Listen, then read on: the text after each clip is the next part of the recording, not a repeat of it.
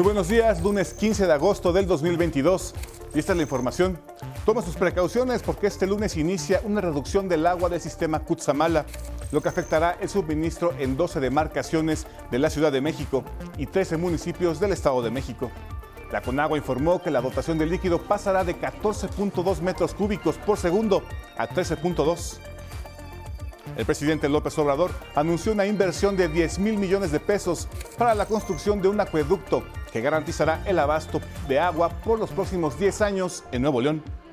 Se realizará mediante un trabajo conjunto entre los gobiernos estatal, federal y con el apoyo de la iniciativa privada.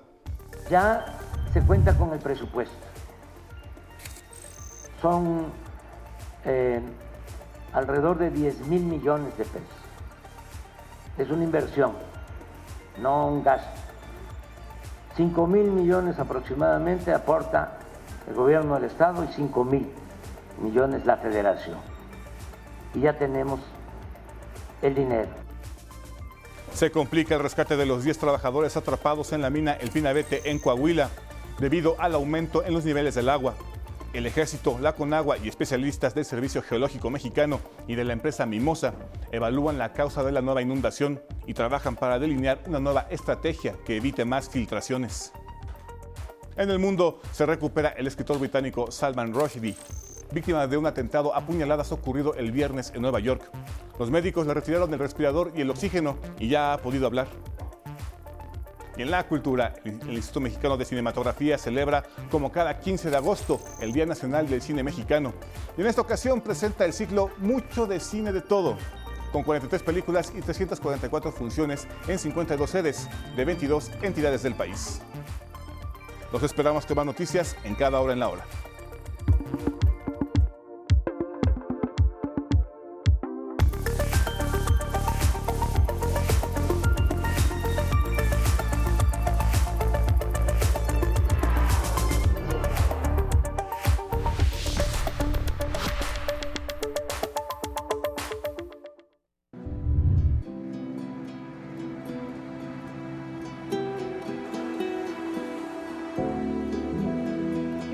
Que es una época del año con menos vehículos en carreteras y avenidas, es Dubái.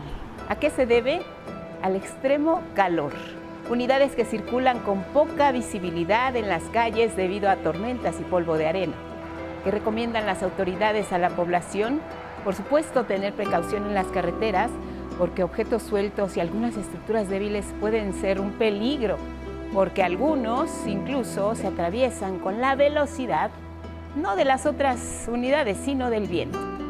Las autoridades han solicitado también a los residentes que se protejan la boca y la nariz cada vez que salgan a la calle. Es un fenómeno meteorológico común en Dubái, pero también las altas temperaturas están asolando a esta parte del mundo.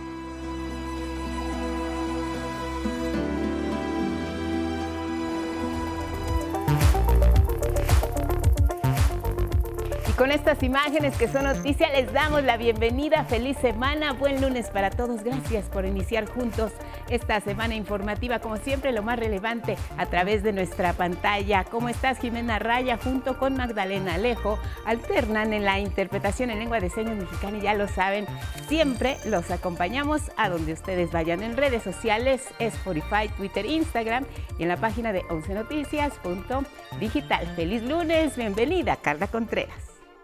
Gracias, Guadalupe. Feliz lunes también para todo el equipo de 11 Noticias y para ustedes que ya nos siguen a través de todas nuestras señales y ya saben que pueden escucharnos en la emisora de radio IPN en el cuadrante 95.7 de FM, si así lo prefieren. Saludamos con muchísimo gusto a quienes nos escuchan y ven en Jalisco TV del Sistema Jalisciense de Radio y Televisión y en Radio Universidad Veracruzana 90.5 FM.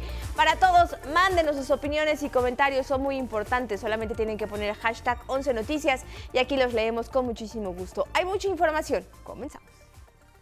En Coahuila este lunes podrían comenzar nuevos trabajos en la mina abandonada, las Conchas Norte, cuyos mantos de agua se cree que han inundado los pozos del Pinabete. Ahí permanecen atrapados. Los 10 mineros ya se cumplen en más de 10 días. Gilberto Molina siempre informándonos de lo que ocurre en este lugar. Adelante Gilberto con tu información. Te saludo con mucho gusto. ¿Cómo estás Gil? Cuéntanos lo último. Buenos días.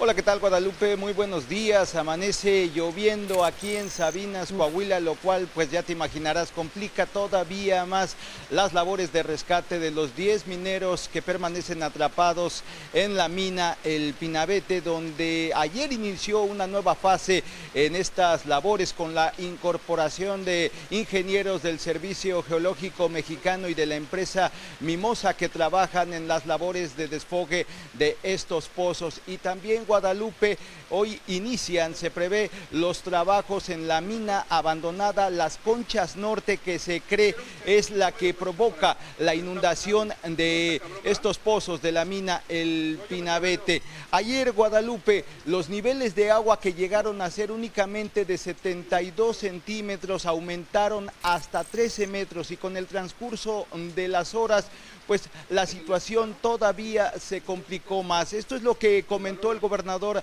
de Coahuila, Miguel Ángel Riquelme. Escuchemos. Está arriba de los 20 metros. Ahorita van a, ahorita van a, a, medir la, eh, la, última. Están midiendo cada hora, pero la, la que, la que puede ser la, la más este eh, la nueva medición en unos momentos más la, la, van a la van a dar pero está está arriba Guadalupe y los familiares de los 10 mineros atrapados pidieron que se les informe sobre las labores de monitoreo de los niveles de agua en los pozos de la mina y también señalaron, eh, señalaron a quienes consideran son los verdaderos responsables de la tragedia. Esto fue lo que comentó la familiar de uno de estos mineros. Yo pienso que aquí los primerititos responsables son los dueños de los pozos. Los dueños de los pozos y que no checan y, autorizan que se trabaje en esos trabajos clandestinos. Que quienes están trabajando son los trabajadores y quien está ganándose el dinero son los dueños de los pozos. Aquí yo pienso que los principales responsables y criminales son los dueños de los pozos. Y sobre la mina abandonada Las Conchas Norte, que se cree es la que provoca la inundación de los pozos del Pinabete, preparamos la siguiente nota para que el público sepa de lo que se trata, de qué estamos hablando cuando decimos que se están complicando todavía más los trabajos de rescate. Guadalupe, veamos.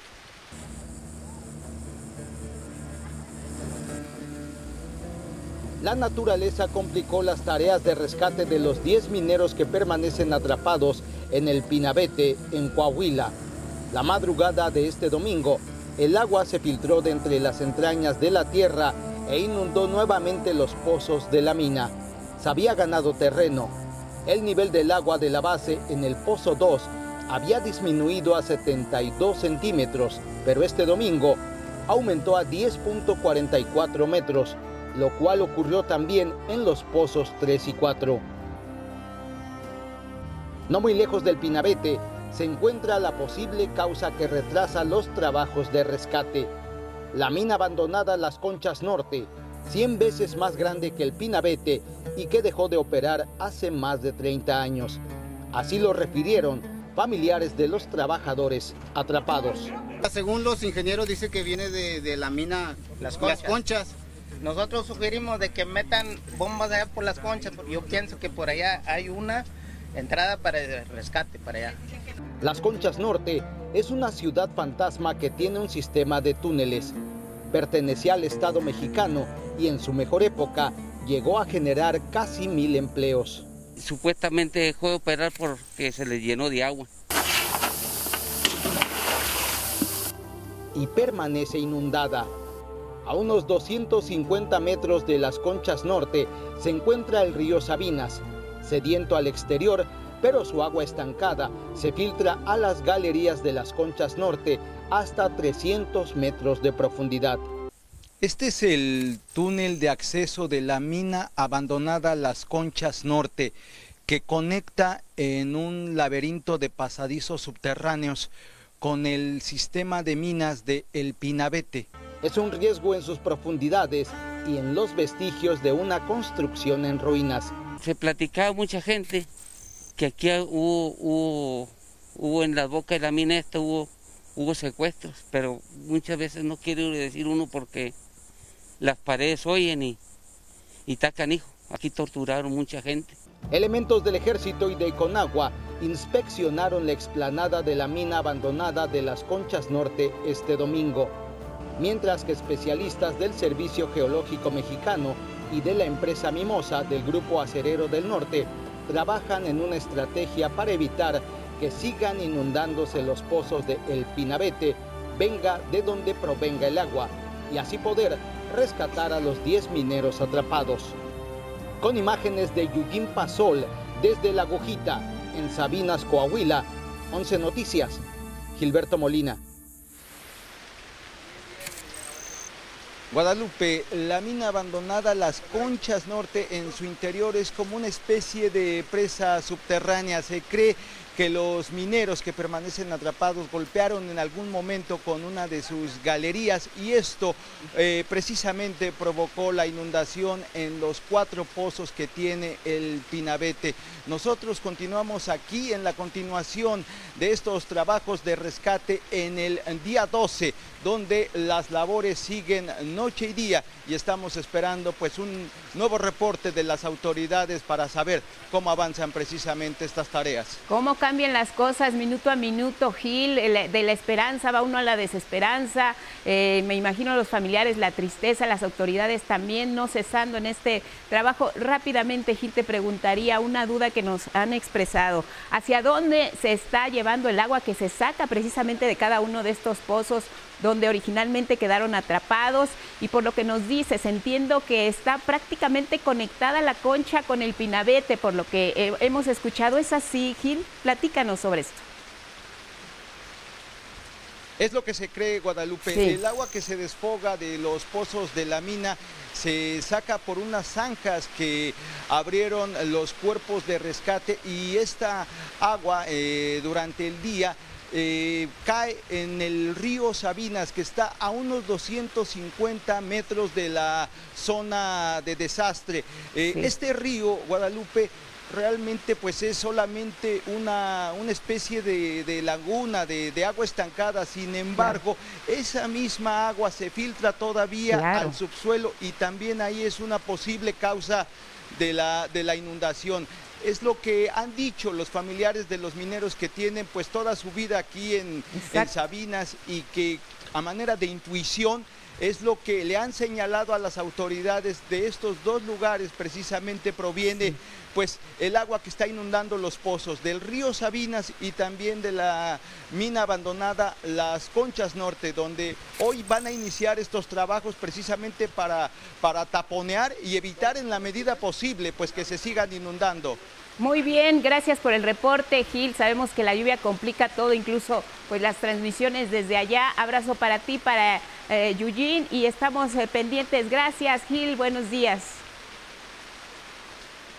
Buenos días, Guadalupe. Seguimos pendientes. Pendientes, como siempre, mi compañero.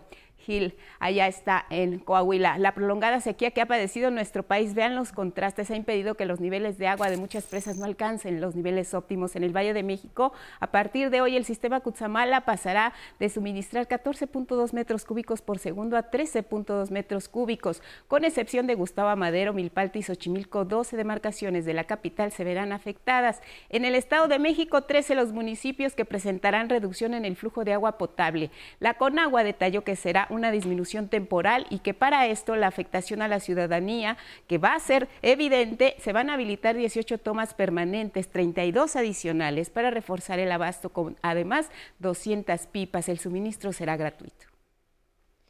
Y otro estado que ha sufrido particularmente esta sequía de la que hablaba Guadalupe es eh, precisamente Nuevo León, una de las regiones más afectadas por esta crisis hídrica. Y ahí estuvo el presidente López Obrador, donde firmó un acuerdo para garantizar el abasto de agua para los siguientes 10 años. Este eh, pues será justamente en beneficio de los habitantes de Monterrey, quienes pronto contarán con un acueducto. Ahí estuvo Denis Mendoza y tiene todos los detalles.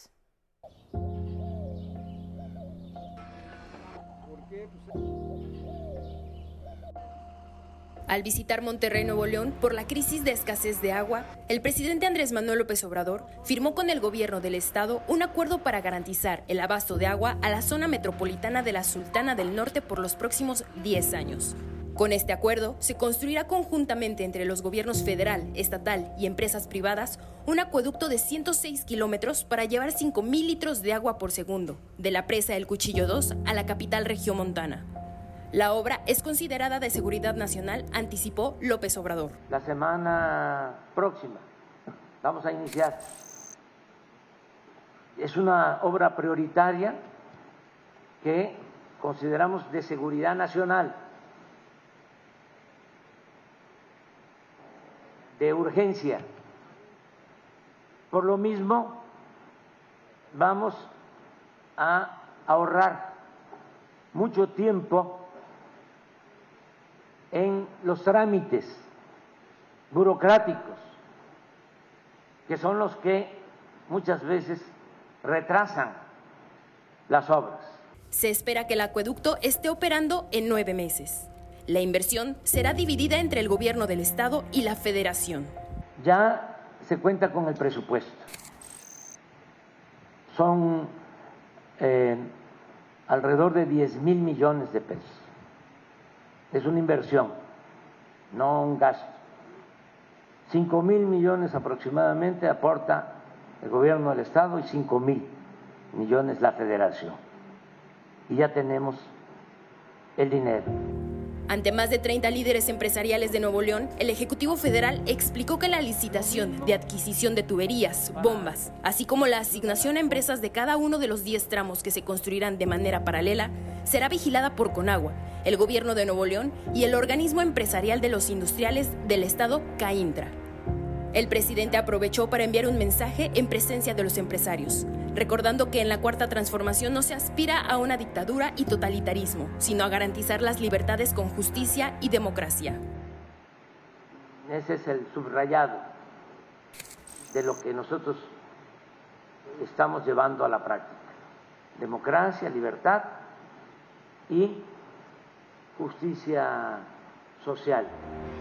El gobernador de Nuevo León, Samuel García, resaltó que además del acueducto El Cuchillo 2, se trabaja en obtener agua de la presa Libertad, de pozos e incluso de pozos ilegales que se han encontrado para garantizar el abasto de líquido por 10 años. Esperamos que con las lluvias de agosto y septiembre que están pronosticadas promedio, vamos a llegar a un punto de equilibrio en septiembre de entre 14 y 15 mil litros por segundo. El mandatario estatal agradeció la visita del presidente de México y aseguró que gracias a eso se han registrado lluvias en la entidad. Y así es como este domingo el presidente Andrés Manuel López Obrador firmó el convenio con el gobierno del estado de Nuevo León para hacer frente a la escasez de agua que sufre esta entidad. Con imágenes de Cristian Meléndez desde Monterrey, Nuevo León, 11 Noticias, Denis Mendoza. Les cuento que a partir de este lunes 15 y hasta el viernes 19 se inmunizará con la primera dosis de anticovid a infantes con 7 años cumplidos aquí en la Ciudad de México. Es Pfizer la vacuna, 55 puntos para su aplicación en las 16 demarcaciones capitalinas. La atención 8 y media y hasta las 3 de la tarde. Si quieren más información, pueden consultar en el portal www.vacunación.cdmx.gov.mx.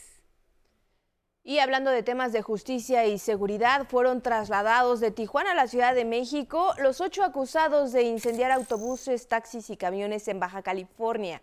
Enfrentarán cargos por terrorismo. Recordemos que Baja California registró el viernes pasado la quema de 17 unidades en Tijuana, cuatro en Ensenada, tres en playas de Rosarito, dos en Tecate y dos más en Mexicali.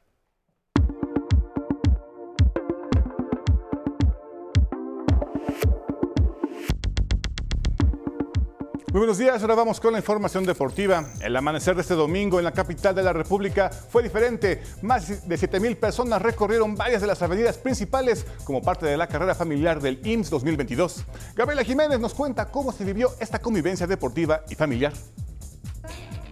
Este domingo, antes del amanecer, cerca de 7.000 corredores se reunieron en el Paseo de la Reforma de la Ciudad de México para participar en la carrera familiar del IMSS 2022, de 5 y 10 kilómetros. Algunos somnolientos, pero con todo el ánimo, amigos y familias enteras calentaban motores. Y pues mi cuñada también va a correr, mi hermano pues ahorita también es corredor, pero él no va a correr ahorita y dije, bueno, pues yo también la corro. Están más dormidos que nada, pero sí, sí, sí, también corren. A las 7 de la mañana en punto, arrancaron para demostrar que la salud y el deporte son las mejores armas contra cualquier epidemia. Vamos a dar el ejemplo para empezar a curarnos todos de las otras epidemias. ¡Fuera! Sin tregua, en apenas 17 minutos, Jorge cruzó la meta y ganó su primera carrera del año. La ruta siempre me ha gustado y bueno, una gran carrera por empezar y qué mejor ganando la primera edición. Otros se probaron a sí mismos en su debut.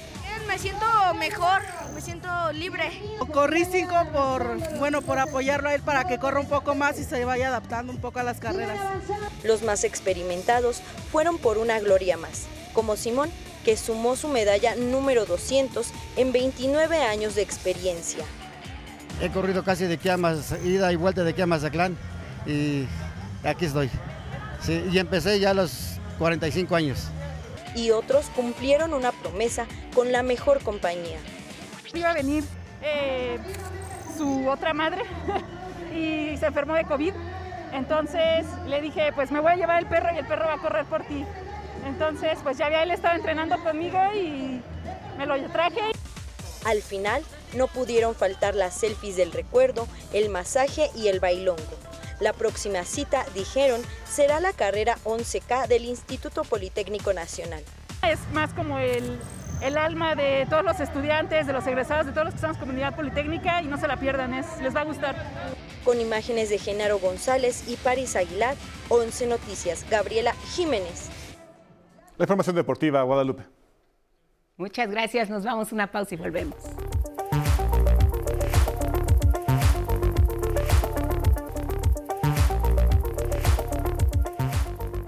Son las 6.30 en el centro del país. Gracias por continuar en la señal del 11. Un trabajo especial es el que vamos a ver ahora de mi compañera Judith Hernández sobre el asunto y el tema de la telesecundaria. Es un proyecto que nació en 1968 para llevar la educación a las comunidades más apartadas en todo el país. Sin embargo, por el abandono de administraciones pasadas, el equipo que se utilizaba para las clases en telesecundarias, bueno, pues se convirtió en obsoleto. Esto va a cambiar. Les contamos en la sierra, en una isla, en zonas de difícil acceso y en comunidades con escasa población. Ahí nacieron en 1968 las telesecundarias. Y fue creado para llevar la educación a los lugares más pobres de México, a los cinturones más marginales en las ciudades. Se ponía una telesecundaria, se ponía un telebachillerato porque era la manera de lograr llevar la educación. Desde un inicio, eh, su finalidad era llegar a los lugares más alejados, donde no existía una secundaria general, en donde les costaba trabajo a los alumnos llegar y pues a veces tenían que viajar varios kilómetros para poder llegar a una, a una, secundaria general. En esas zonas en las que no se podía instalar una secundaria de organización completa, se construyeron aulas y se colocaron televisiones para que los alumnos vieran las clases que hace 54 años se transmitían por el Canal 7. Yo inicié en un lugar donde no había luz, entonces en aquel tiempo teníamos que cargar, en este caso con una batería. Se conectaba con pinzas la tele que era blanco y negro y ahí los alumnos veían la clase televisada. La función del maestro era reforzar las lecciones y aclarar dudas. La secuencia era tele, maestro y libro, por ejemplo, en primer año. En segundo grado te daba la oportunidad de empezar primero maestro, después libro, y ahí nos íbamos al pizarrón. Y así se logró llevar la educación hasta el último rincón del país. Cuando comenzamos nosotros a trabajar en este subsistema, trabajábamos con lo que es Red EduSat y sinceramente eh, yo noto que los alumnos sí salían mejor preparados, porque es un refuerzo muy bueno eso de la red EduSat. En los años 90, para que pudieran seguir recibiendo la red EduSat, encargada de distribuir los contenidos educativos, se instalaron antenas parabólicas en los teleplanteles. Se trabajaba con clases televisadas. Nos mandaban la señal a través de algunas redes, como EduSat, por ejemplo, en la que nosotros contábamos con la programación. Sin embargo, debido al abandono en el que dejaron a las telesecundarias durante los sexenios de Felipe Calderón y Enrique Peña Nieto, esos equipos no se renovaron y fueron quedando obsoletos. Hoy ya no funcionan y 99% de los teleplanteles están desconectados de la red EduSat. Eh, desafortunadamente todo lo que tenemos ya las antenas ya, ya, han quedado obsoletas. Incluso desde el 2014 pues ya no tenemos lo que es la señal, la señal televisiva a través de la red de USAT, ya no contamos con eso. Se deterioraron las antenas, las televisiones y dejó de ser este, funcional. Toda la vida casi siempre hemos trabajado eh, a la buena de Dios con los libros. Los 500 millones de pesos que cada año se invierten para producir contenidos educativos y ponerlos a disposición de las telesecundarias mediante el satélite se quedan ahí, flotando sin ser aprovechados. Todos los recursos educativos digitales que producimos aquí, todos esos programas de televisión que hacemos, si bien los subimos al satélite, ahí están dando vueltas porque no hay puntos de bajada en las escuelas. Pero a pesar de esa desconexión, las telesecundarias no podían simplemente dejar de dar clases. Los maestros, héroes anónimos, han tenido que ingeniárselas y usar los pocos recursos con los que cuentan para que el proceso de enseñanza-aprendizaje continúe. Anteriormente nos apoyamos con la, con la señal, ¿no? Este, que se, que se manejaba. Pues hoy en día pues tenemos que este, valernos de otros instrumentos y hacer investigaciones para que los alumnos puedan documentarse un poquito más. En muchos casos, los docentes de telesecundaria compran de su propia bolsa lo que hace falta en el plantel. Compramos cada uno nuestra impresora, una computadora y lo que hacemos es grabar de los programas de telesecundarias, grabamos en una memoria y llevamos a los muchachos. Eh, nosotros como maestras, bueno, pues cooperamos para poder tener el sistema de internet, porque aquí en la escuela pues no se cuenta, ¿no? Sin embargo, todo está a punto de cambiar. Las telesecundarias que por décadas han estado desconectadas de la red EduSat se conectarán nuevamente. Así los programas que produce la Coordinación General de Aprende MX llegarán nuevamente a los teleplanteles en beneficio de los estudiantes. Para lograrlo, la Secretaría de Educación Pública, a través de la Coordinación General de Aprende MX, trabaja en el proyecto de renovación tecnológica de teleplanteles. Estamos en la fase de la licitación y se va a contratar a un proveedor de televisión satelital con el que vamos a instalar una antena de recepción satelital en cada uno de los 24 mil teleplanteles del país. En la próxima entrega haremos un recorrido por diversas telesecundarias de Veracruz. Veremos las condiciones en las que se encuentran y cómo han hecho los docentes para mantenerlas a flote. Con imágenes de Eduardo Casanova y Dante Gutiérrez, 11 Noticias, Judith Hernández.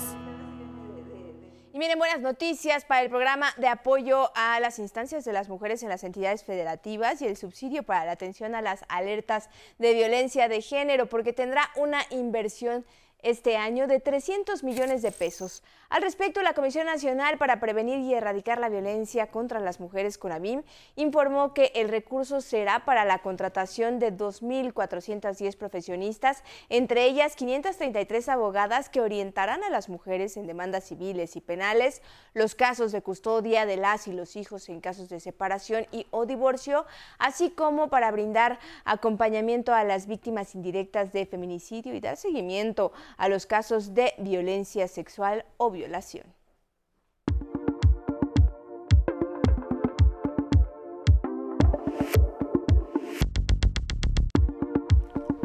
Muy buenos días, la información de ciencia.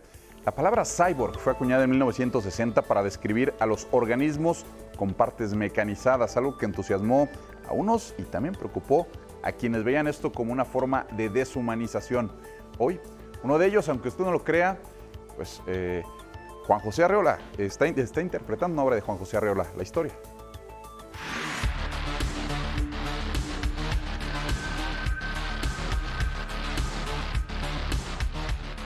Este es un cyborg y debutará en el teatro. Soy Z4K. Gracias por esta conversación. Es una de las figuras principales de la obra La Hora de Todos de Juan José Arreola. Es un cyborg que eh, va a cubrir uno de los roles más importantes de la obra. Su personaje es Harras y tiene que ver con una especie de desdoblaje de la personalidad, la conciencia de nuestro protagonista.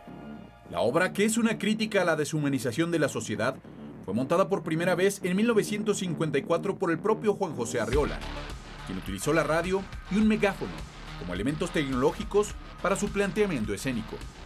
Ahora, en 2022, la crítica sigue vigente, pero el director Víctor Weinstein decidió integrar a un cyborg como parte del elenco.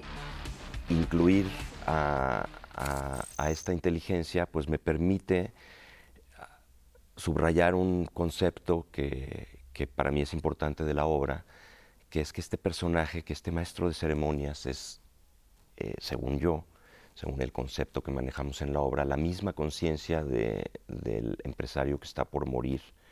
1Z4K, al igual que los actores humanos, sigue diálogos específicos. Sin embargo, de acuerdo con su creador, está dotado con inteligencia artificial que le permite tocar pequeñas decisiones que impactan en el desarrollo de la obra pues además de interactuar con el elenco, este cyborg también puede identificar el estado de ánimo del público. Eh, está dotado de una serie de sensores que va eh, leyendo eh, colores de la ropa, temperatura, feromonas, movimientos de los ojos, atención, sonidos, microsonidos, etc. Y con eso va determinando una especie de estado anímico promediado de entre toda la audiencia. La Hora de Todos se estrena el 9 de septiembre en el nuevo Teatro Libanés, en la Ciudad de México. 11 Noticias, Alejandro García Moreno. Y a todos los de Canal 11. Hace la información de ciencia.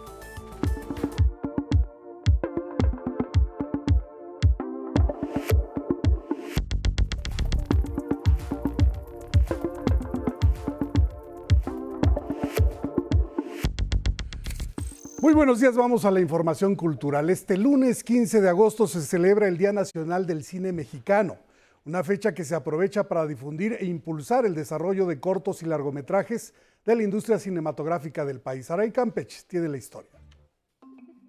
El Día Nacional del Cine Mexicano se celebra desde hace cinco años, luego de que el 20 de abril de 2017 el Senado de la República Mexicana aprobó la efeméride como un reconocimiento a la aportación cultural y económica de este sector. ¿Y cuál es el estado de salud del cine mexicano? A partir de la pandemia, las plataformas transnacionales comenzaron a mirar más las historias y a los cineastas mexicanos. De ahí han surgido y están por filmarse producciones de amplio presupuesto como Pedro Páramo. Para mí es una forma abstracta de, comunicar emociones y pues ahora la verdad es que con, con esta oportunidad de Pedro Páramo es expander esa creatividad hacia otros espacios y no solo con, con la atmósfera y la luz, sino realmente poder jugar con muchos otros elementos, lo cual me emociona muchísimo. Pero en el camino ha quedado el cine independiente. Dentro de la pandemia también se ha perdido mucho, eh, se ha más bien limitado mucho el recorrido de festivales internacionales que para el cine mexicano es esencial, porque no todas las películas pueden llegar a plataformas, no todas las películas pueden llegar a cines y de por sí también esto ha sido un proceso muy lento. Día Nacional del Cine, que por otra parte enarbola la entrega de cineastas, productores, técnicos, diseñadores de arte, vestuario, actores y actrices. Y en, nuestro caso todos los días son el día del, cine porque estamos para que una película nuestra llegue a una sala o una plataforma son dos años de trabajo ininterrumpido y a veces dos o tres proyectos al mismo tiempo en desarrollo. Entonces, en realidad, para mí es el Día del Cine Mexicano es permanente en mi vida en los últimos 20 años y me hace muy feliz. Queda en la decisión del público mirar más historias nacionales. 11 Noticias, Saray Campech. Todavía está tiempo para que hoy disfrute de la vigésima novena edición de la Feria del Elote y la Tortilla en la alcaldía de Tláhuac. San Juan Ixtayopan, comunidad de Tláhuac, situada sobre suelo salitroso, produce un elote muy apreciado por sus granos pequeños y dulces. Hasta antes de la década de los 80, los campesinos vendían bien su cosecha. Venían los molineros aquí a comprar las toneladas de, de maíz y se les vendía a muy buen precio, entrando a Maseca bajó tanto el costo que quisieron pagar a peso el cuartillo. ¿Y en cuánto lo vendían? En ese entonces se vendía a 7 pesos. El castigo al precio de su producto sucedió hace 29 años. Entonces planearon una feria anual para difundir sus elotes más allá de los molineros. Tláhuac es una alcaldía rural muy importante en la producción del maíz, de hortalizas también, y hoy por eso es que celebramos esta 29 edición de la Feria del Elote y la Tortilla. Somos 120 expositores, 100 de alimentación y repostería y 20 artesanos que son de aquí del pueblo. Ahora es el lugar ideal para degustar pan de elote con mantequilla y leche. A veces le ponemos también nata de acá del pueblo, que es donde todavía hay vaquitas y nos venden la nata. ¿Y puro elote? Y puro elote. Bebida infaltable, el chile atole. Es un atole que se hace con masa, después se le agregan granos de maíz, se le licúa pasote y chile serrano. En un largo pasillo desde los costados los fogones disparan aromas que prometen sabores memorables. El elote que se da aquí es un elote dulce que creemos que en ningún lugar de la tierra se da ese elote, de veras, ¿eh? Es un elote dulce, exquisito. Ya cuando este, la, el maíz ya está más recio, se hace una tortilla que se llama tlaxcal. Eh, sí, tlaxcal es el nombre náhuatl que quiere decir este, tortilla de maíz este, tierno. Hasta el 15 de agosto, vigésima novena Feria del Elote y la Tortilla en San Juan Ixtayopan, Tláhuac.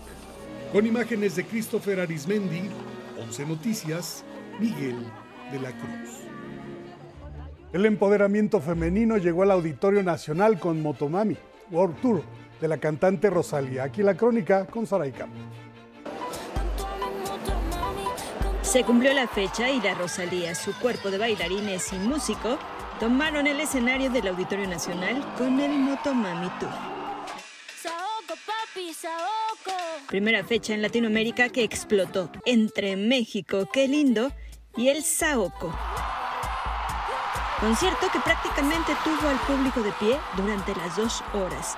Y eso valió, dicen, los más de 3 mil pesos en la zona preferente que ella puede ser quien ella quiera ser. Me encanta, me fascina que sus álbumes son completamente distintos. Entonces estoy muy emocionada por este estilo que trae y muy emocionada porque la voy a seguir toda su carrera con lo que saque. Pues desde que salió la preventa, sí. O sea, yo tenía años que la quería ver. Porque cuando vino la, la vez pasada, hace como dos años o tres, no pude. Y pues ya ahorita por fin se, se logró. Algarabía total que cada asistente se apropió, incluso con el juego de palabras del álbum más reciente del artista catalana. ¿Por qué mamitas? Por Motomami, mamitas, VIP. Pero de atrás, Mira. Mami, mamitas, VIP. Pues el estilo, que le gusta experimentar con diferentes sonidos, me, me, me encanta. Entre las asistentes estuvieron las drags Blunt, quienes se subieron a bailar con Rosalía y se sintieron más motomamis que nunca.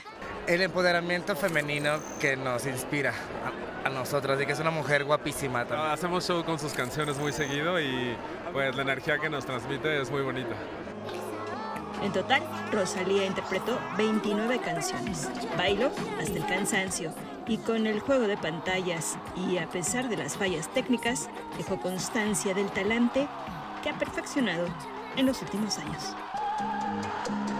Con imágenes de Eduardo Casanova, 11 Noticias, Saray Campeche.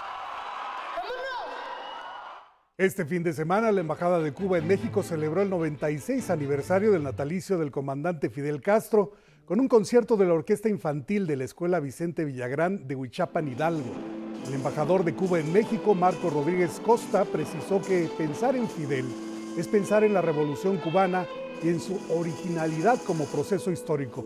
Añadió también que la mejor forma de recordar a Fidel Castro es haciendo correctamente lo que a cada quien le toca hacer. No hay mejor forma, queridos amigos, de recordar a Fidel que todos hagamos día a día sencillamente lo que nos toca hacer, que lo hagamos bien en cualquier trinchera y que entonces digamos hoy, como dijimos los cubanos cuando él partió en su corcel alado, yo soy Fidel. En el acto también se presentó el documental Fidel de cerca, que muestra una mirada íntima a la vida y cotidianidad del hombre detrás del uniforme militar. Vámonos al libro del día, es Redactario de Eric Araya, editado por Océano. Este libro en voz de su autor.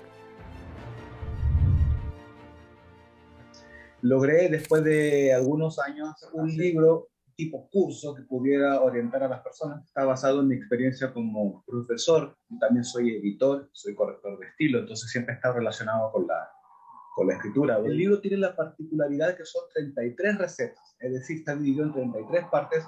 Cada receta sí tiene sus submódulos porque la redacción no, no, se puede dividir en 33 y cada punto está ejemplificado, primero, está, está con un lenguaje muy sencillo, adaptable eh, para cualquier oído, para un niño incluso de 10 años, perfectamente lo puede entender. Vienen mis ejemplos y luego vienen ejemplos de escritores famosos. Sumando, se más o menos 7, 7, 6, 7 ejemplos por cada, por cada situación, cada punto. Entonces, sumando todo, hay más de 1280 ejemplos de Oscar Wilde, de Mario Vargas Llosa. Leo con el 11 y avanzaremos a la página 125 del libro Fieras Familiares de Andrés Cota Iriart, editado por Libros del Asteroide. El tuit de hoy es de Luz y dice, Todas las salamandras comienzan sus días siendo acolites, después crecen, realizan la metamorfosis y los ajolotes se convierten en salamandras. Gracias por esta aportación. Hoy se cumplen 495 años del nacimiento del poeta español Fray Luis de León. En su honor el poema del día que en alguna parte dice, ¿quién tuviera, ay sin ventura, o ahora aquella hermosura, o antes el amor de ahora? Quien lo solicite lo comparto completo por Twitter, arroba Miguel D, solo la D, Elia Cruz. Y aquí en 11 Noticias les tenemos un obsequio especial para nuestro público televidente y radioescucha. Vamos a obsequiar pases dobles para el concierto del tenor Plácido Domingo. Son para este martes 16 de agosto de 2022 a las 21 horas en la Arena Ciudad de México. Si está interesado, puede marcar al centro de atención telefónica 55 51 66 40 00, está en pantalla, en donde con gusto le tomarán sus datos. Ahora sí, hasta aquí cultura. Buenos días.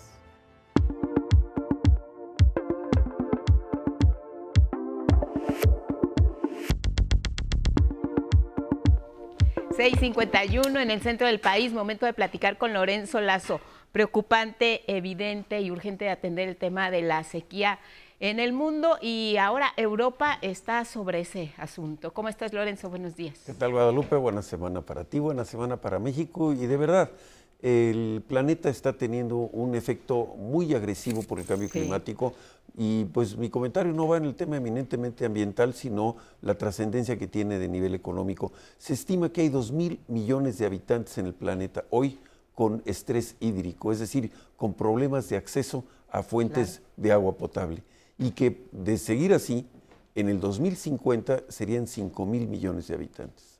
En el caso de Europa, y este es el tema que quiero comentar con ustedes, es que en este fin de semana distintas autoridades de los países de, Europa Central decidieron, declararon o reconocieron niveles críticos de sequía. 63%, 63% del territorio de toda Europa, un territorio equivalente a toda la India, está en condiciones de sequía. Y de ese 63%, el 17% está en condiciones extremas de sequía. ¿Qué ha sucedido? A lo largo de los últimos años han venido eh, registrándose estos incendios forestales. En el invierno pasado la caída de nieve fue menor a los promedios de los últimos años y por lo tanto todos los mantos freáticos y las vías fluviales de Europa están teniendo los más bajos niveles de muchos años. De acuerdo al Observatorio de Meteorológico de Sequía de Europa, de la Unión Europea, se estima que es una de las sequías más críticas en los últimos 500 años. En el caso de la Gran Bretaña, desde 1935 no se tenían estos niveles de, de resequedad ambiental o de niveles promedio de profundidad en el río Támesis desde 1935. Lo que ha sucedido es que la deforestación como causa inicial de la ausencia de lluvias, de la ausencia de eh, nevadas en los inviernos, pues está teniendo estas temperaturas de 35-40 grados centígrados. El lago Garda, que es uno de los lagos más importantes de Italia, está registrando temperaturas de agua equivalentes al Caribe, es decir, promedios de 27, 28 grados de centígrados de temperatura, que están afectando pues toda la biodiversidad. ¿Qué ha sucedido? Pues la forma como se mueve la gran carga mm, fluvial de eh, Europa Central se mueve en dos ríos, el Rin y el Danubio. En estos dos ríos de más de 3.000 kilómetros de distancia que recorren y desde Rotterdam hasta Austria, por ejemplo, pues se mueve el 30% de la carga del puerto de Rotterdam, que es uno de los 10 puertos más grandes del mundo. Más de 11 millones de toneladas, 30 mil kilómetros de vías fluviales tiene Europa y están muchas de ellas con menos de 40 centímetros de profundidad. Y esto es importante que se entienda porque a través de las vías fluviales se transporta pues una gran cantidad de carga marítima importante en toda esta región. Eh, se transporta vía barcazas. Las barcazas necesitan alrededor de tres y medio metros de eh, profundidad para poder navegar. Hay zonas de los ríos, estos grandes ríos caudalosos de Europa, que tienen 40 centímetros de profundidad de agua. Es decir, no son navegables y estos 11.500 eh, barcos, estos millones de toneladas que se mueven anualmente y que le dan vida a la agricultura, a la ganadería, a la industria, a la eh, forma de vida urbana, al turismo, a la pesca, están en condiciones extremas de contracción. Y pues eh, se entiende que son ciclos eh, ambientales y que próximamente terminará el verano, pero en este momento uno de los problemas más importantes es que estos flujos de agua tan limitados están impidiendo que las plantas nucleares puedan reenfriar sus sistemas para poder producir electricidad, así que muchas de ellas han bajado sus promedios de actividad o están bajando también, eh, la, eh, cerrando algunas de ellas totalmente su producción. Una barcaza, Guadalupe, para tener una idea, eh, permite que por una tonelada de carga se puedan recorrer 500 kilómetros de vía fluvial con 5 litros de gasolina.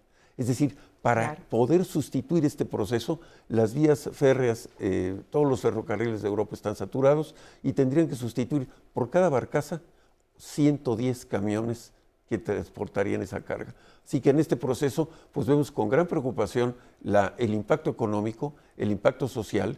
Para dar una idea, el río Po, que es el río quizá más importante de Italia, está teniendo secciones totalmente secas y satisface el 50% de la ganadería de Italia, el 30% del ganado porcino y pues más del 40% de su región se dedica a la agricultura. Así que en este proceso pues vamos a ver repercusiones importantes en los precios de muchos bienes que se producen alimentos en esa zona y sobre todo la escasez que viene de la mano con los problemas que ya comentábamos de la escasez de granos en la guerra de Ucrania eh, por la invasión de Rusia, la inflación que ha tenido un efecto adicional en precios también de estos eh, bienes de sobrevivencia, bienes alimenticios y por supuesto esta sequía que está teniendo pues un impacto importante y que eh, los dirigentes de varios países de esta región del centro de Europa han sido muy cautos en negociar políticamente este asunto que tarde o temprano va a tener repercusiones sociales importantes, va a tener manifestaciones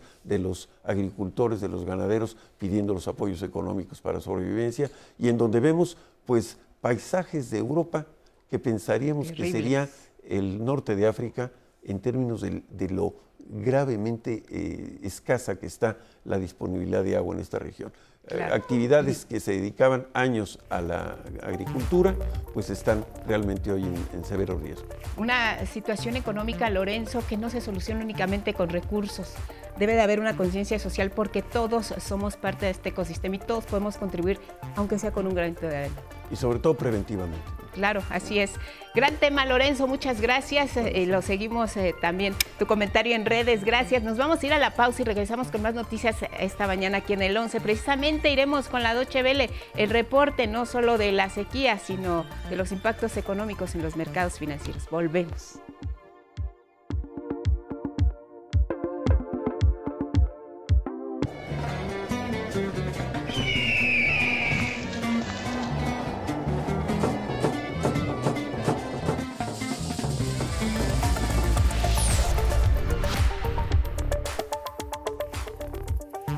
De la mañana, tiempo del centro. Bienvenidos. Esto es Cada Hora en la Hora. Por portación de armas de fuego de uso exclusivo de las Fuerzas Armadas, la Fiscalía General de la República detuvo y abrió carpetas de investigación contra 167 individuos que circulaban en un convoy por Uruapan, Michoacán.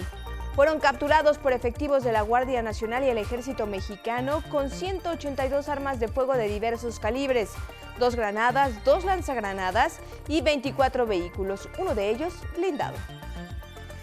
Gracias a labores de inteligencia y a un operativo preciso, coordinado y eficaz, sin ningún disparo, se logró desarticular una banda que amenazaba la tranquilidad de todas y todos. Trasladan de Tijuana a la Ciudad de México a los ocho detenidos por presuntamente provocar incendios de autobuses, taxis y camiones el viernes en Tijuana, cuatro en Ensenada, tres en playas de Rosarito, dos en Tecate y dos más en Mexicali, Baja California. De acuerdo con información de la Fiscalía General de Justicia de la Ciudad de México, el cártel inmobiliario de los panistas Luis N. y Nicias N. pudo extenderse a las demarcaciones Miguel Hidalgo y Álvaro Obregón, además de algunos municipios mexiquenses. En la investigación se ha descubierto que algunas compañías a las que se les entregaron permisos de construcción son empresas fantasmas, por lo que se ha notificado ya a la unidad de inteligencia financiera. Parecen como dueños en empresas donde tienen ellos una mayor eh, decisión porque son socios o son administradores eh, generales y están en esa propiedad. Es decir, las empresas han sido un instrumento mediante el cual se han comercializado o han adquirido, han puesto a nombre de esa, de esa institución llamada empresa o sociedad para tener en sus manos esos bienes. En el mundo, en Egipto, un cortocircuito en un aparato de aire acondicionado de una iglesia cristiana generó una explosión en el Cairo. Murieron 41 personas y 55 más resultaron heridas. En la cultura, con un concierto de la Orquesta Infantil de la Escuela Vicente Villagrande, Huichapan Hidalgo, este fin de semana la Embajada de Cuba en México celebró el 96 aniversario del natalicio del comandante Fidel Castro. En el acto también se presentó el documental Fidel de cerca, que muestra una mirada íntima a la vida y cotidianidad del hombre detrás del uniforme militar. Es todo en cada en la hora. Tenemos más información. Siga aquí en 11 Noticias.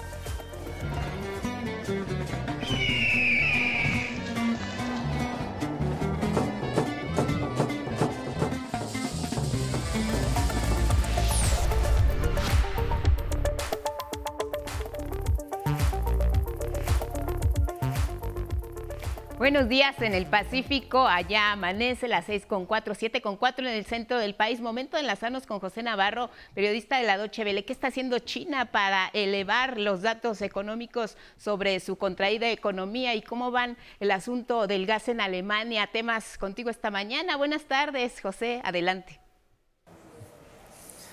Hola Guadalupe, ¿qué tal? Lunes 15 de agosto y es un lunes en el que la atención aquí en las bolsas sobre todo europeas, está por una parte centrada en China, los nuevos datos económicos, y por otra parte, como no podía ser estas últimas semanas, de nuevo la atención está centrada en el gas. ¿Por qué China hoy es noticia? Bueno, porque ha publicado unos recientes datos del mes de julio que indican que la economía, la segunda economía del mundo, se está ralentizando. Uno de los indicadores más preocupantes es el de la producción industrial, que habría caído con respecto al mes de junio, habría crecido un 3,8% en lugar del 3,9% que se registró en el mes anterior. Es, como les digo, uno de los varios datos que se han publicado hoy y que generan cierta preocupación. De hecho, por sorpresa, el Banco Central de China ha reducido los tipos de interés. Eso ha pillado por sorpresa aquí a los inversores y ha dejado sus consecuencias en las cotizaciones de las bolsas internacionales.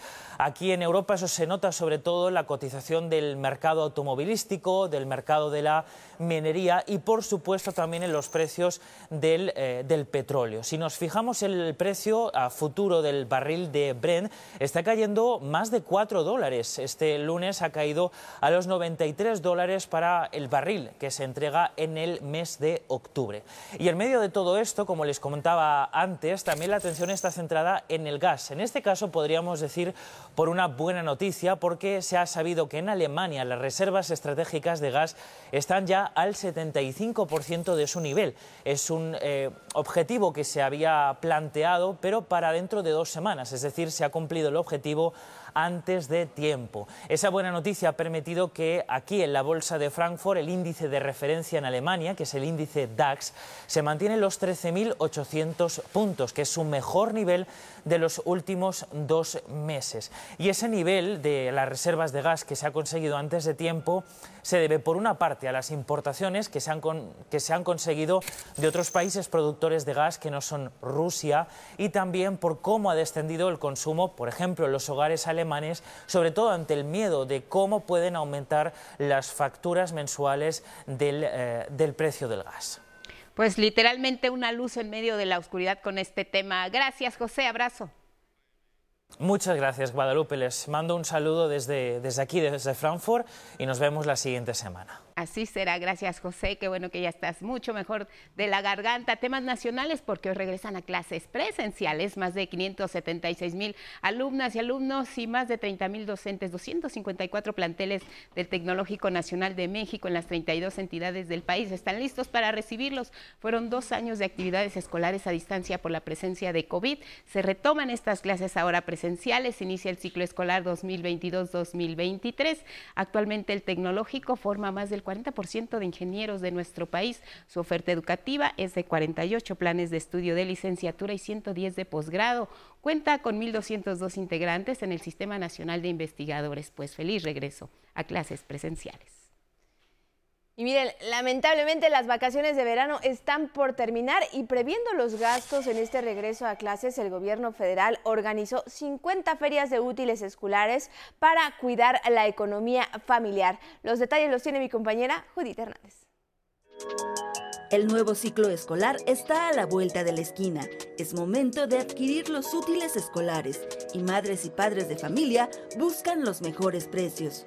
Una buena opción son las ferias de regreso a clases que organiza la Profeco.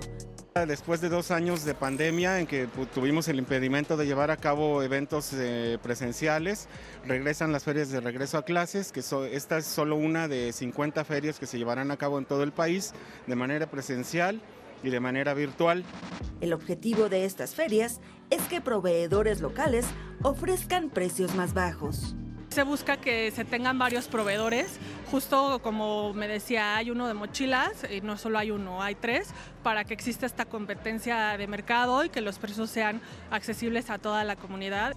Salvador, por ejemplo, vende su propia marca de mochilas y desde hace 20 años participa en las ferias de Profeco. Son mochilas de 165 pesos a 100 pesos. Y también traemos eh, marcas eh, que busca mucho la gente y traemos de un 20 a un 30% de descuento. Nosotros ofrecemos descuentos y precios de mayoreo, ya son precios mayoristas, desde solamente una pieza. En la feria instalada en el Parque Cofradía 4 en Cuautitlán, Izcalli, dicen las y los asistentes sí encuentran precios bajos. La verdad es que está muy económico, ya estuvimos checando precios nos avisaron del bazar y esperamos hasta el día de hoy para venir y la verdad es que sí vale la pena. 20 pesos más o menos de descuento a comparación de las papelerías. Otra opción para ahorrar en el regreso a clases es reutilizar útiles y uniformes de años anteriores. Por supuesto, yo como maestra les puse en mi lista de útiles que se valía reutilizar cosas, los cuadernos que quedaron con hojas, pues una estrategia es cortarlas y mandarlos a engargolar. Claro, de hecho ahorita de él no le están exigiendo como tal los útiles nuevos, simplemente si tiene ya en casa, esos los puede volver a reutilizar. En la página de Profeco puede consultar fechas y sedes de las 50 ferias que se realizarán en todo el país. 11 Noticias, Judith Hernández. Se están preparando para el regreso a clases, pero recuerden que todavía son vacaciones y si quieren un curso de verano, el Escuadrón de Rescate y Urgencias Médicas del ERUM lo ofrecerá. Capacitar a las niñas y los niños. ¿Quieren saber más y de qué manera pueden convivir con ellos? Araceli Aranday.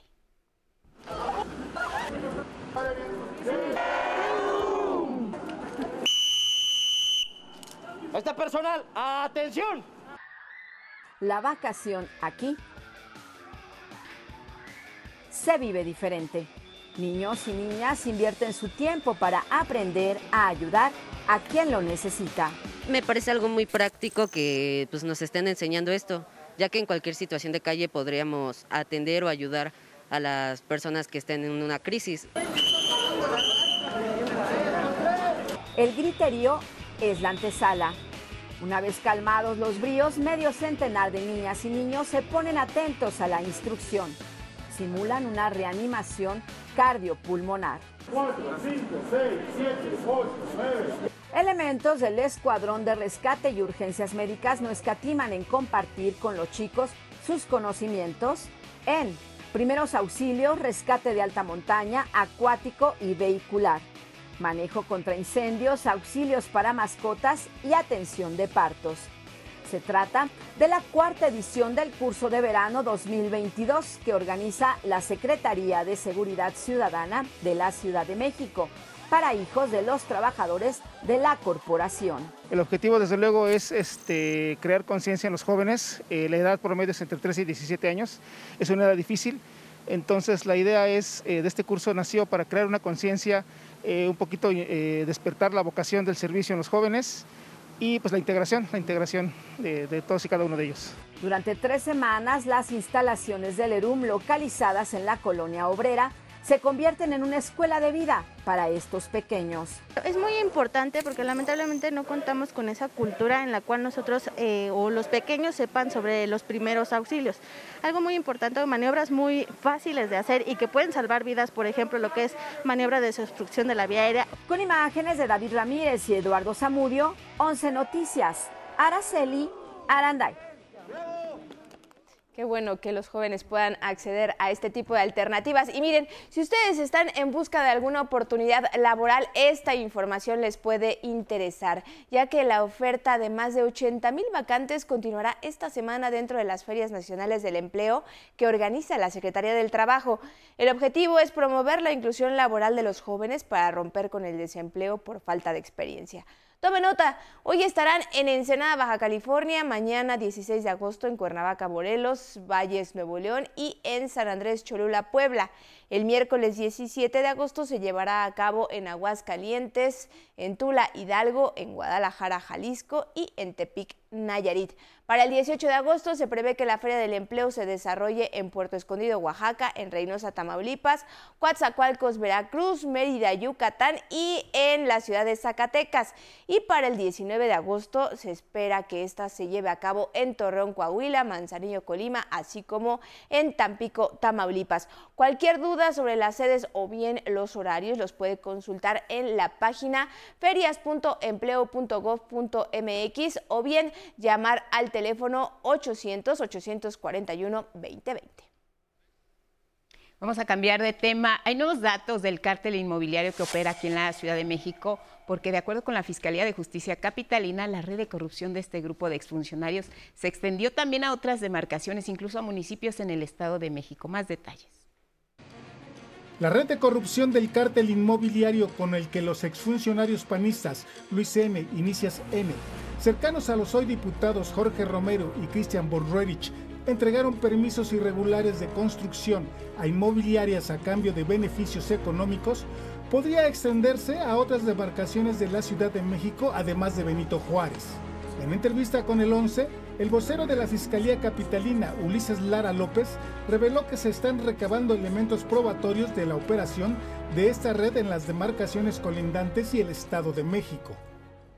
Algunas están eh, fuera de la alcaldía. Algunas de los cateos se han realizado incluso en otras eh, entidades, particularmente hasta ahora una en el Estado de México y en alcaldías colindantes como son Álvaro Obregón y Miguel Hidalgo además del pago monetario y en especie con propiedades que recibieron Luis N. Inicias N por las facilidades otorgadas a las inmobiliarias, estos personajes también entregaron permisos de construcción a empresas de las que son socios mayoritarios. Aparecen como dueños en empresas donde tienen ellos una mayor eh, decisión porque son socios o son administradores eh, generales y están en esa propiedad. Es decir, las empresas han sido un instrumento mediante el cual se han comercializado o han adquirido, han puesto a nombre de esa, de esa institución llamada empresa o sociedad para tener en sus manos esos bienes. En la investigación de estas empresas también se ha descubierto que algunas de ellas podrían estar operando bajo el esquema de organizaciones comerciales fantasma, por lo que ya se ha notificado a la unidad de inteligencia financiera.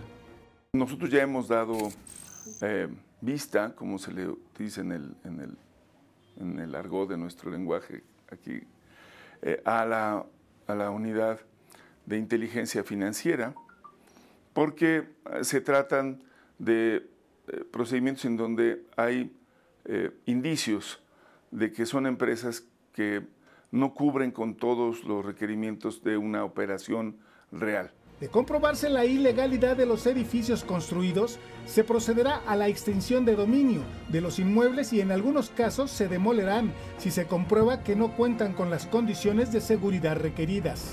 En este caso se solicitará la reparación del daño a las víctimas que adquirieron algún inmueble inseguro. Este tipo de delitos que son de, daño patrimonial, que son de afectación, sí permiten esta reparación del daño en el sentido de pago correspondiente yo no sé si, el volumen es suficiente y las personas lo tengan, pero también por ese tipo de acciones tendrán también que cumplir, según nosotros estimamos, con la sociedad y ser el juez indetermine si lo harán en, en prisión, o sea, en privación de libertad o en libertad. Ulises Lara señaló que la Fiscalía llevará las investigaciones hasta sus últimas consecuencias. Con imágenes de David Ramírez e información de Gabriela Jiménez, 11 Noticias.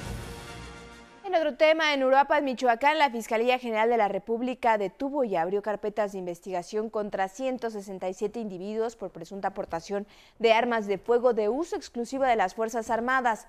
Los ahora detenidos circulaban en un convoy y fueron capturados por elementos del Ejército Mexicano y de la Guardia Nacional con 182 armas de fuego de diversos calibres, dos granadas, dos lanzagranadas y 24 vehículos, uno de ellos blindado gracias a labores de inteligencia y a un operativo preciso, coordinado y eficaz, sin ningún disparo, se logró desarticular una banda que amenazaba la tranquilidad de todas y todos. Este fin de semana, autoridades mexicanas rescataron más de 800 migrantes en Puebla, Coahuila y Chihuahua. Al respecto, el Instituto Nacional de Migración dio a conocer que se resguardó en Puebla a 688 personas, entre ellas había 150 menores de edad.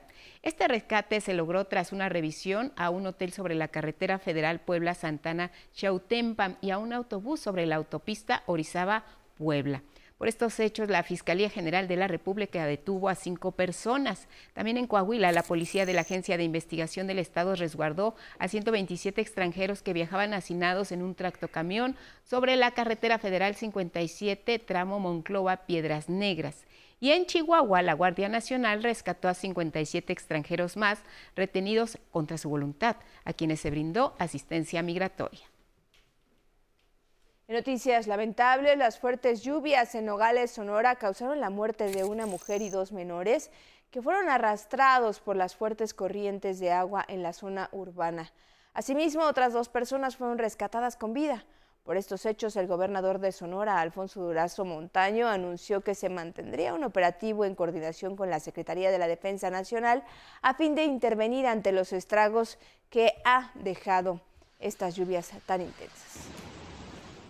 Ante los hechos violentos que ocurrieron en Tijuana el fin de semana pasado, empresarios de la entidad afiliados a la Confederación Patronal de la República Mexicana, la Coparmex, pidieron la renuncia de los mantos de seguridad locales, ya que manifestaron que no hubo una rápida acción por parte de las autoridades, lo que permitió que se dieran estos hechos lamentables. Al respecto, el presidente de Coparmex Tijuana, Roberto Rosas, condenó la falta de respuesta oportuna de las autoridades.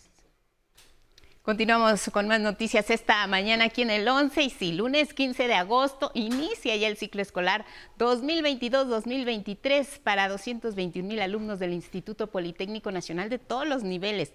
Nicteja Germán se encuentra en el casco de Santo Tomás, en este momento alumnas y alumnos, pues ya prácticamente en aulas. ¿Cómo ha sido este inicio? Cuéntanos, Nicteja, adelante, te escuchamos. Buenos días. Hola, ¿qué tal? Muy buenos días. Con gusto los saludo desde la Escuela Superior de Comercio y Administración del Instituto Politécnico Nacional. Y es que justamente hoy arrancan las clases para más de 221 mil alumnos integrados a esta casa de estudio. Como pueden ver en las imágenes de mis compañeros Christopher Arismendi y Eduardo Zamudio, eh, ha sido alta la afluencia de estudiantes acompañados de sus padres. Y justamente por esa situación, aquí en el casco de Santo Tomás se puede registrar muchísimo, muchísimo tráfico y este y movimiento, ya incluso de comerciantes. Seguiremos al pendiente de lo que puede ocurrir en un momento. Vamos a estar platicando con los alumnos de esta escuela y de las otras unidades del Instituto Politécnico Nacional. Que tengan muy buen día y seguimos pendientes. Gracias por la información y buen regreso a todos los estudiantes. Tenemos más, Carla Contreras. Así es, buen regreso para los alumnos y ahora vamos a ver cómo será el estado del tiempo para todo el personal en el centro del país. Continuará con lluvias fuertes, pero poca duración, principalmente por la tarde, lo que enfriará el ambiente. Eh, dando por resultado una madrugada pues eh, fresca. En tanto, en el noroeste prevalecerán las altas temperaturas a lo largo del día de más de 35 grados Celsius, pero la humedad del Pacífico causará lluvias intensas que pueden causar inundaciones repentinas. Tomen precauciones y estén muy atentos a los avisos de la Conagua y de Protección Civil y pues también ahí a las redes sociales para todas las indicaciones de las autoridades. Es todo en materia del tiempo. Muchas gracias por habernos acompañado a lo largo de este día en este arranque de semana. Gracias al equipo de 11 Noticias Matutino y nos vemos mañana muy tempranito aquí a las 6 de la mañana. Gracias Guadalupe. Feliz semana. Igual para ti, Carla Contreras, y gracias en casa, como siempre, por su atención y compañía. Recuerden que ya está la vacunación para los niños que tienen siete años cumplidos. Inicia esta semana aquí en la Ciudad de México. A lo largo de estos días les estaremos informando. Si tienen algunas dudas, consulten la página eh, de mi vacuna salud.gov.mx. Ahí está toda la información. Lleven a sus pequeñitos antes del regreso a clases. Es muy importante que la mayoría de ellos estén vacunados. Avance el Plan Nacional de Vacunación, pero nosotros también tenemos una gran responsabilidad frente a la presencia del virus del SARS-CoV-2. Así que estemos eh, informados a través de nuestra señal. Sigan en el 11, viene Diálogos en Confianza. Feliz semana para todos. Buenos días.